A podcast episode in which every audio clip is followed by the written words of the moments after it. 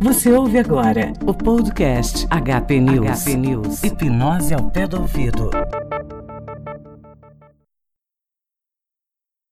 Olá, eu sou a Karen, do podcast X-Spoilers. Olá, eu sou o Rafael Souza, do podcast Tricotando. Olá, eu sou Stefania Amaral, do podcast Feito por Elas. Olá, eu sou Marcelo Pereira, do Tem Base. Olá, eu sou Rosana, do podcast Que Viagem Cast. Olá, eu sou Afonso Andrade, do podcast Cultura Geek. Olá, eu sou Diogo Braga, do podcast Casos e Causos, lá do Mundo Podcast. Olá, eu sou o Eric, do podcast Tripcast. Olá, eu sou Rodrigo Cornélio. Eu sou Marcelo Cafieiro e estaremos no segundo iPod, Encontro Mineiro de Ouvintes e Podcasters, que vai acontecer no próximo 21 de outubro de 2017 em Belo Horizonte. Acesse facebook.com/barra iPod para mais informações. Contamos com presença também.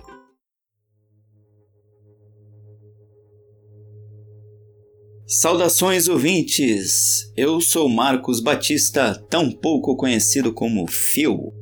Assim como o famoso Samej Spencer, também sou um amante da hipnose e colaborador do podcast HP News.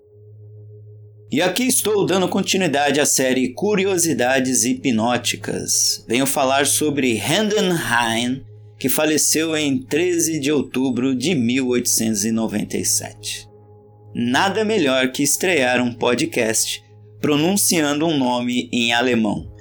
Mas vamos lá!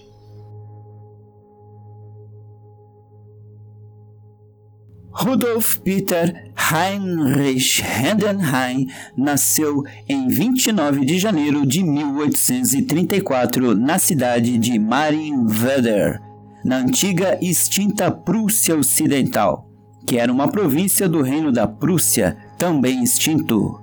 Atualmente, esta região é território da Polônia desde 1945, após a Segunda Guerra Mundial.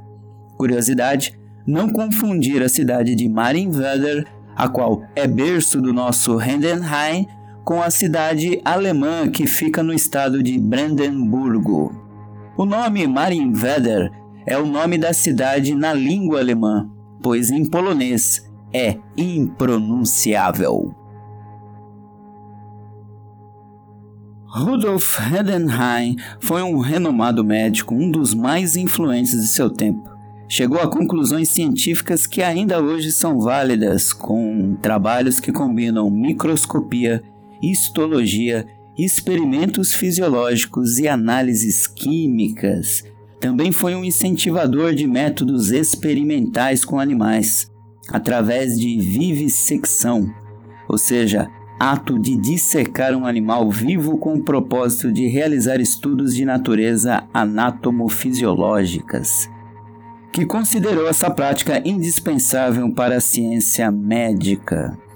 Foi professor de Fisiologia e Histologia e diretor do Instituto de Fisiologia da Universidade de Breslau entre 1859 a 1897 ou seja, por quase 40 anos, e também foi reitor da mesma universidade entre 1872 e 1873.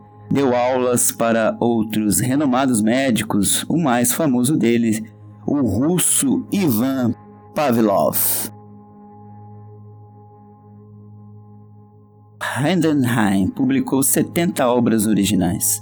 De 1859 a 1897 foram publicados mais de 170 artigos do Instituto de Fisiologia da Universidade de Breslau, publicados sob sua orientação e cooperação. Observação: Breslau remete ao nome da cidade em alemão. Em pesquisas em português você encontrará o termo Breslávia se referindo à cidade e também à universidade. E finalmente, Heidenheim e a hipnose. Em 1880, Heidenheim estava entre os espectadores de uma apresentação do magnetizador dinamarquês Carl Rensen em Breslau, que, espantado com os efeitos da sugestão, começou com investigações experimentais dos mecanismos fisiológicos do magnetismo animal. Para quem ainda não sabe, o magnetismo animal é uma prática muito antiga iniciada na teoria do médico, alquimista, astrólogo, físico suíço Paracelso e ficou também mundialmente conhecida nas práticas do médico alemão Franz Anton Mesmer. Ao praticar, Heidenheim notou a sugestibilidade ou sugestionabilidade individualmente diferente em seres humanos. Um de seus irmãos foi especialmente receptivo à sugestão e se apresentou como sujeito de testes. Neurofisiologicamente, Heidenheim explicou a hipnose como uma condição com atividade reduzida do córtex cerebral e cunhou o termo inibição central ou inibição cortical. Décadas depois, Ivan Pavlov, como já mencionado, que estudou com Heidenheim em 1877 e 1884, observou estados hipnóticos de seus animais experimentais sobre o reflexo condicionado. Como causa, ele também assumiu uma inibição do córtex cerebral, inibição cortical parcial em 1910. Heidenheim faleceu em 13 de outubro de 1897 em Breslau por consequências de uma úlcera duodenal. Esta foi mais uma das curiosidades hipnóticas em comemoração à morte dessa personalidade histórica que foi Heidenheim.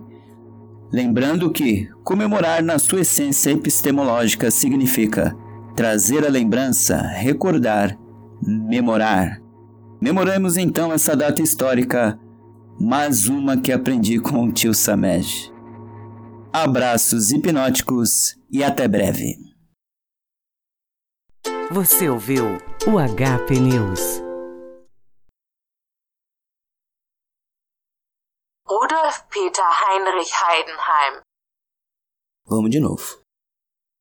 Rudolf Peter Heinrich Heidenheim. Não, ficou nervosa, olha.